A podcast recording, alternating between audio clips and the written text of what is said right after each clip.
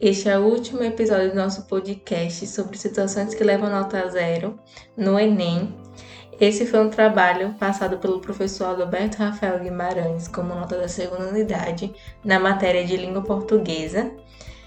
E agradecer também aos que ouviram e pela atenção.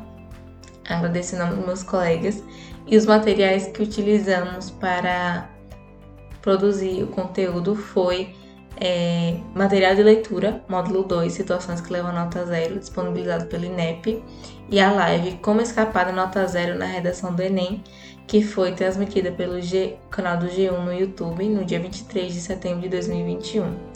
Então é isso, espero que tenham gostado e até mais.